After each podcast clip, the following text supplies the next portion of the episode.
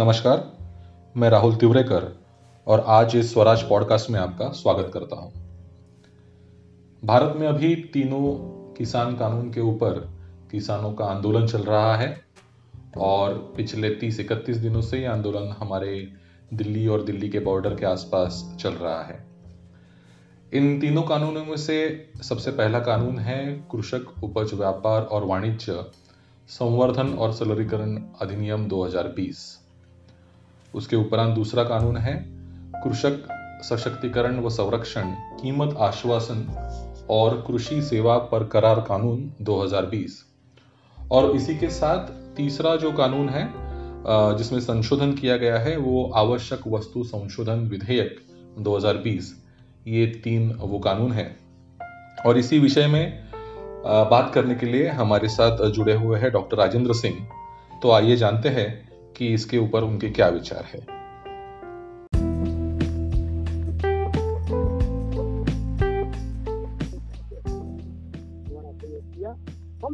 नमस्ते।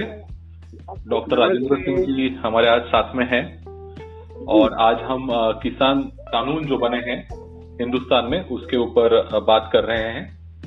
ये जो तीनों कानून है और किसान आंदोलन जो चल रहा है, इसकी पृष्ठभूमि में डॉक्टर राजेंद्र सिंह जी आप क्या कहना चाहेंगे? देखिए ये तीनों कानून जैसा सरकार ने कहा कि कोविड काल में उद्योगपतियों को बहुत घाटा हो गया और उद्योगों में अब कुछ ज़्यादा संभावना उनको नहीं दिखी तो खेती में उनको बहुत संभावनाएँ दिखी। जी। इसलिए उद्योगपतियों को ही कहा कि तुम कानून बनाओ उन्होंने कानून बना दिए तीन। पहले कानून का नाम है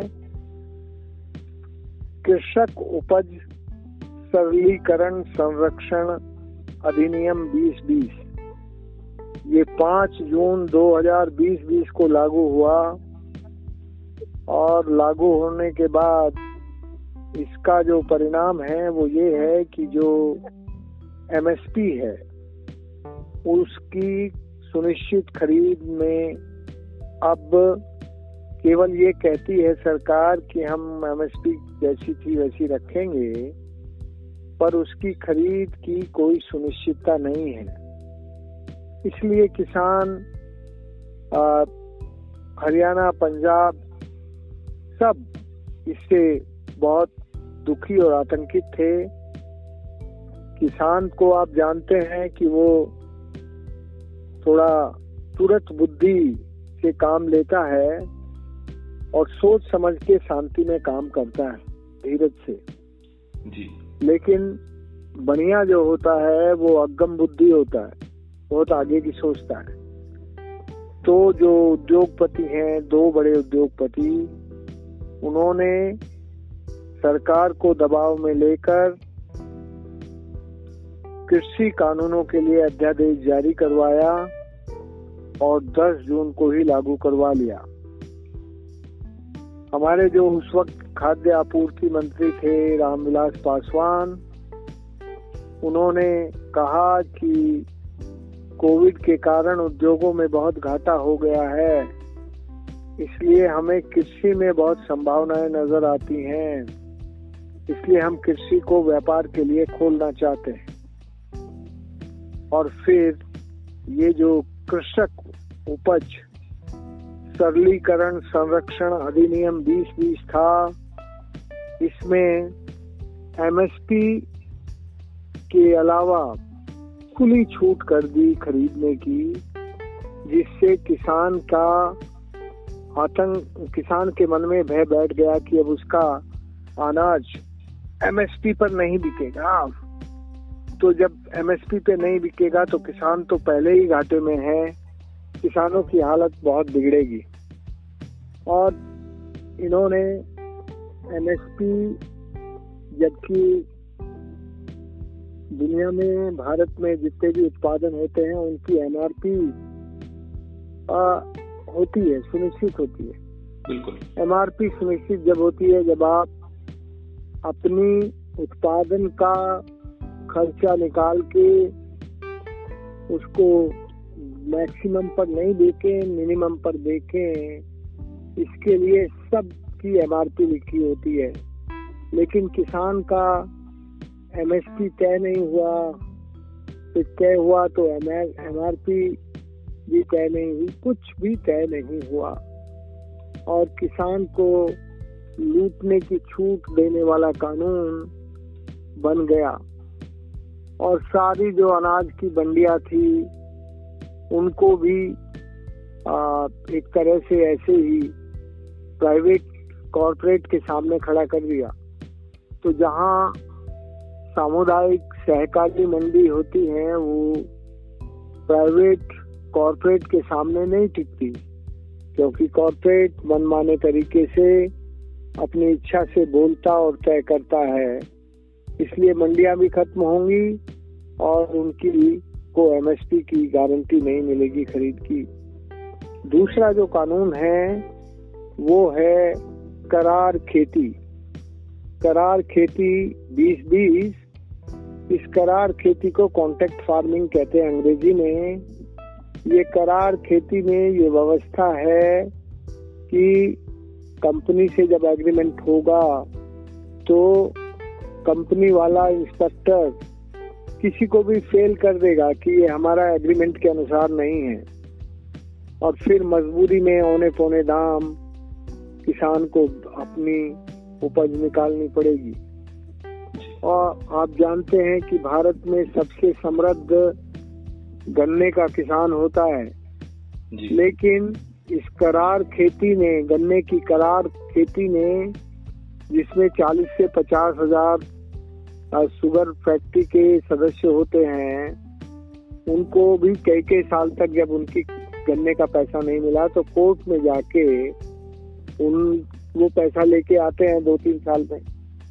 इसमें करार खेती में कॉन्ट्रैक्ट का जो फ़ार्मिंग है, उसमें वो जुडिशरी जुडिशियल सिस्टम भी हटा दिया और एक एसडीएम को सब राइट दे दिए एसडीएम तो सरकार का मंत्रियों के पीछे पीछे ही घूमता रहता है। इसलिए एसडीएम किसी किसान को संरक्षण करेगा, उसको बचाएगा, ऐसा नहीं है। तीसरा जो वस्तु, आवश्यक वस्तु अधिनियम है, ये उन्नीस सौ छप्पन में बन गया था। काला बाजारी और जमाखोरी को रोकने के लिए बना था। बिल्कुल। और किसान का अन्न, दाल, दूध, ये सब आवश्यक वस्तुओं में आते थे। अभी इस आवश्यक वस्तु अधिनियम 2020-20 इसको 2020 कहते हैं, इसमें किसान की सारी तेईस चीज़ें आवश्यक वस्तु अधिनियम से बाहर कर दी गई, क्योंकि यदि ये अधिनियम लागू रहता तो जो पहले दो अधिनियम बने थे वो डिफंट हो जाते। तो काला बाजारी करने के लिए छूट पाने के लिए ये वस, आवश्यक वस्तु अधिनियम 2020 का संशोधन लागू किया। ये जो तीनों कानून हैं ये स्पष्ट तौर पर ऐसा लगता है कि इनके नाम तो पढ़ते के साथ हम लोगों का मन बाग बाग हो जाता है खुश हो जाता है कि ये किसानों के भले के नाम है कानून है।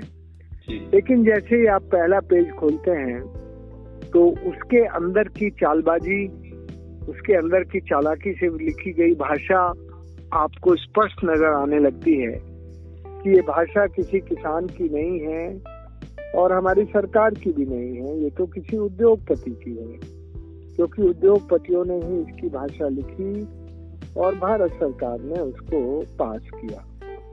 इसलिए ये जो किसानों के तीनों कानून हैं ऐसा लगता है कि हमारे दो और हम दो, चार लोगों ने मिलकर हम दो ने पास कराया और हमारे दो ने ये कानून बनाया। तो ये किसान के हित का कानून कदाचित नहीं है। मित्रों, हमने इस किसान कानून के आने के बाद देखा कि इस देश में पहली बार आज़ादी के बाद इतना बड़ा शांति में अहिंसक सत्याग्रह हुआ। इसलिए मैं इस किसान आंदोलन को कभी कभी सत्य का आग्रह बोलता हूँ ये किसानों का सत्य का आग्रह है। किसान कह रहा है कि मैं पहले ही लूटा पुटा हूँ, अपने बच्चों को भी पढ़ा नहीं पाता हूँ और अपने बच्चों का भी रक्षण, संरक्षण, शिक्षण, पोषण नहीं कर पाता। इसलिए ये जो कानून है, ये तो बिल्कुल बेदखल कर देगा हमें हमारी खेती से। और किसान लाचार, बेकार, बीमार होकर उजड़ेगा, विस्थापित होगा। और वो अपने बच्चों को किसानी में किसान बनाने के लिए कभी रुचि नहीं रखेगा। क्योंकि किसान जब भूखा मरता है तो किसान अपने बच्चों को अत्यंत प्यार करता है, इसलिए वो उन्हें कदाचित भी खेती का किसान नहीं बनाएगा। इसलिए जो आज हमारे किसानों के बच्चे जवान हैं, वो भी खेती छोड़कर भगेंगे। तो हमारी किसानी और हमारी जवानी दोनों मिट जाएँगी। और जब गाँव में किसानी और जवानी नहीं होगी तो गाँव में बरसने वाला पानी भी मिट्टी का कटाव करते हुए गाँव से बाहर बह जाएगा। और जब पानी बह जाएगा तो नदियाँ भी सूख जाएँगी। और हमारा देश पर्यावरण के संकट की गिरफ्त में आ जाएगा। इसलिए मैं इस कानून को इस दृष्टि से देख रहा हूँ कि हमारी सरकार को उदारता पूर्वक जल्दी से जल्दी इन कानूनों को रद्द करके किसानों को एमएसपी पर खरीद की गारंटी दे देनी चाहिए। यदि हमारी सरकार जल्दी इसमें नहीं करेगी तो हमारी सरकार का भी नुकसान होगा और हमारे का भी नुकसान होगा? ये नुकसान कैसे होगा, ये समझना ज़रूरी है। देखो, इस वक्त किसान, लाखों किसान अपनी खेती छोड़कर खेती की रखवाली और खेती की सिंचाई छोड़कर सड़कों पे पड़ा है। तो अगली फ़सल अच्छी नहीं होगी, अगला उत्पादन घट जाएगा, देश का नुकसान होगा। और सरकार, जिस सरकार को हमारे देश के लोगों ने बड़े सम्मान के साथ वोट देकर अपना प्रधानमंत्री चुना, अपनी सरकार चुनी थी, उस समाज के मन में से अपने प्रधानमंत्री के प्रति और अपने सरकार के प्रति अविश्वास हट जाएगा, विश्वास हट जाएगा और अविश्वास पैदा होगा। ये जो अविश्वास पैदा होगा, इसमें रिएक्शन होंगी और जो अभी तक अहिंसक आंदोलन चल रहा है, वो हिंसा का रूप ले सकता है। मुझे बहुत डर है कि यदि हमारे देश में किसानों की हिंसा भड़की तो हमारे मोर्चे पर किसानों के बेटे मोर्चा संभाले हुए हैं। चाइना, पाकिस्तान जिसके साथ भी लड़ाई होती है। हम किसानों के ही बेटे हैं। किसी एक भी उद्योगपति का बेटा हमारी डिफेंस में नहीं है। इसलिए वो क्या होगा? हमारी सुरक्षा का क्या होगा? हमारे राष्ट्र की सुरक्षा का क्या होगा? यदि किसानों का अविश्वास पैदा हो गया तो हमारे जो बच्चे बॉर्डर पर लगे हैं, उनको भी लगेगा कि, और जो पुलिस में लगे हैं, उनको भी लगेगा कि हमारे माँ बाप यदि सड़कों पर पड़े हैं तो हम यहाँ क्या कर रहे हैं? इसलिए मैं अपनी सरकार से हाथ जोड़कर विनम्रता पूर्वक प्रार्थना करता हूँ कि जल्दी से जल्दी किसानों की बात मानकर तीनों कानून रद्द करो और एमएसपी पर खरीद शुरू करो। तो हमारे देश के लिए भला होगा। दोस्तों, देखिए, भारत का संविधान हमें अपने भले के लिए खुद निर्णय देने की आज़ादी देता है। हमारे संविधान के प्रकाश में हमें अपने भविष्य को बेहतर बनाने का निर्णय लेने का हक है। तो यदि ये आंदोलन ऐसे ही जारी रहा तो ये आंदोलन किस रूप में आगे जा सकता है? ये सोचना बहुत मुश्किल है। वैसे मुझे अपने किसान भाइयों पर बहुत विश्वास है कि वो कदाचित भी हिंसा का सहारा नहीं लेंगे। उन्होंने इतने लंबे समय तक जो अहिंसा का काम किया है, उस अहिंसा के सहारे ही भारत की आज़ादी को, भारत की किसानी को, भारत की जवानी को, भारत के पानी को बचाने का काम करेंगे। इसलिए मुझे ये तीनों कानून ही अपने देश के, जो भारत गाँवों का गणराज्य है, जो भारत गुलामी के दिनों में भी जिन किसानों ने अपने गाँव की मेहनत के कारण, खेती की मेहनत के कारण भारत को सोने की चिड़िया बना के रखा था, वो सोने की चिड़िया इस तरह से उड़ जाएगी यदि ये कानून रद्द नहीं हुए तो। इसलिए जो भारत का किसान देख रहा है, वो हमारी सरकार को करना चाहिए। दोस्तों, हमारे आश्रम में डेढ़ सौ, दो सौ महिलाएँ इकट्ठी हुई थी। उन्होंने कहा कि भारत भर को कानूनी साक्षरता की ज़रूरत है। इसलिए समन्वय का समन्वय नामक संस्थान में और एकता परिषद और जल बिरादरी ने मिलकर भारत भर के सत्ताईस राज्यों में हमारी जो इकाई थी यूनिट थी, उन सबको किसानी कानून साक्षरता का अभियान चलाया और बड़े स्तर पर उपवास भी रखा।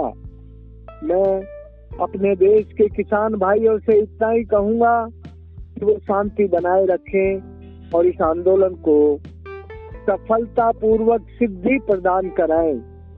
किसान हमेशा धीरज रखता है, वो संकट में भी संभल कर चलता है।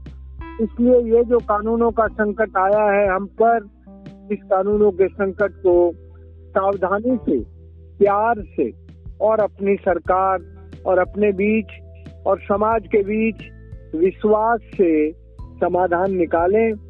समाधान के रास्ते पर कल मैं एक बड़ी वेबिनार में देश भर के बहुत लोग जुड़े थे, उसमें बता रहा था कि इस वक्त समाधान एक ही है। समाधान है कि हमारी सरकार जल्दी से जल्दी तीनों कानूनों को रद्द करके एमएसपी पर खरीद की गारंटी दे। बस यही समाधान है। जी जी, भाई जी।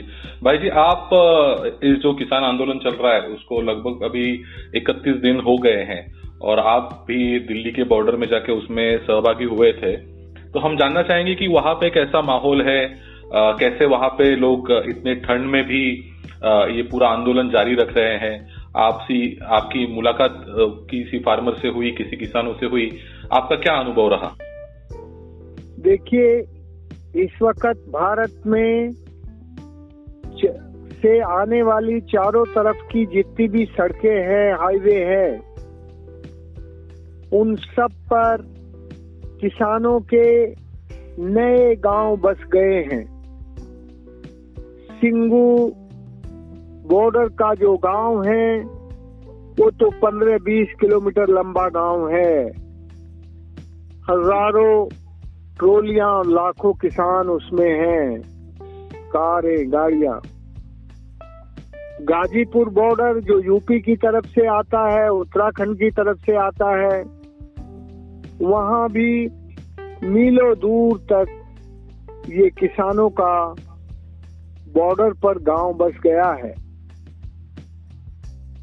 बहादुरगढ़ जो हरियाणा, पंजाब की तरफ़, हरियाणा की तरफ़ से आता है हाईवे, उस पर भी बहादुरगढ़ के आसपास किसानों का एक नया गाँव बस गया है। मैं इन सब जगह एक एक दिन रहा हूँ। केवल समर्थन देकर लौट कर नहीं आया, सब देख कर समझ कर आया हूँ। यूपी में सहारनपुर से आगे, उत्तराखंड से आने वाला सहारनपुर हाईवे, उसको यूपी दिल्ली के बॉर्डर पर और बड़ोत में, खेकड़ा में, काठा में, कई जगह पर रोक दिया गया है। ये जो राजस्थान की तरफ़ से, अहमदाबाद, गुजरात की तरफ़ से हाईवे जाता है। वो शाहजहापुर बॉर्डर में रुका हुआ है। जो एमपी छत्तीसगढ़, झारखंड की तरफ़ से रोड आता है, वो पलवल में रुका हुआ है। इस तरह से जितने भी हाईवे दिल्ली में आते हैं, उन सब हाईवे पर किसान आंदोलन जारी है। ये जो किसान आंदोलन है मैंने कहा ऐसा ऐतिहासिक आंदोलन हमने पहली बार अपनी आँखों से देखा है जी। दोस्तों उन्नीस सौ चौहत्तर के आंदोलन से लेकर अभी तक जितने आंदोलन हुए वो उनका मैं प्रत्यक्ष दर्श रहा हूँ लेकिन ये जो आंदोलन है ये इस देश के लोकतंत्र को मज़बूत करने वाला आंदोलन है। इस आंदोलन ने भारत के लोकतंत्र की मजबूती दुनिया में एक बार फिर से दिखा दी है। ये जो भारत का लोकतंत्र है, वो इस तरह के आंदोलनों से मज़बूत होता है। इसलिए हमारा लोकतंत्र मज़बूत हो सके और ये अघोषित आपातकाल से डरे बिना। आपातकाल जब मैं कहता हूँ तो मेरे मन में ये बात है कि अध्यादेश से किसानी के कानून पास कराना तो आपातकाल में ही होता है। तो ये अघोषित आपातकाल में भी भारत का किसान बिना डरे अनुशासित होकर डिसिप्लिन होकर आंदोलन कर रहा है। ये जो आंदोलन है, ये बापू का दिखाया हुआ रास्ता महात्मा गांधी का दिखाया हुआ रास्ता अहिंसा में सत्याग्रह का है। इसलिए इस आंदोलन की मैं कितनी प्रशंसा करूँ, मेरे लिए मुश्किल है ये सब बताना। मैं जो वस्तु स्थिति है इस आंदोलन की, वो इतना ही बताना चाहता हूँ कि किसानों का जो घर जैसा वहाँ बसाया है सड़क पर इतने ता, इतने गिरे हुए तापक्रम में इतने ठंड में लोग अपना सड़क पर खाना बना रहे हैं और सड़क पर खाना बना के अपने को टिकाए हुए हैं। सड़कों पर रहने की खाने की सब व्यवस्था लोगों ने की है। इसलिए ये आंदोलन रात दिन सड़कों पर जारी रहता है चौबीस घंटे। ये बारह घंटे का नहीं बल्कि 24 घंटे का है।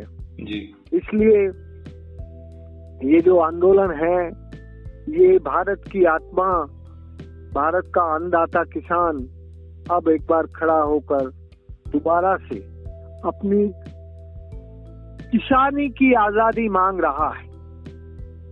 जिस किसानी को ये तीन कानून गुलामी के रास्ते पर लेकर जाने में तैयार हैं, तत्पर हैं। उनसे बचाने का ये ये आंदोलन है।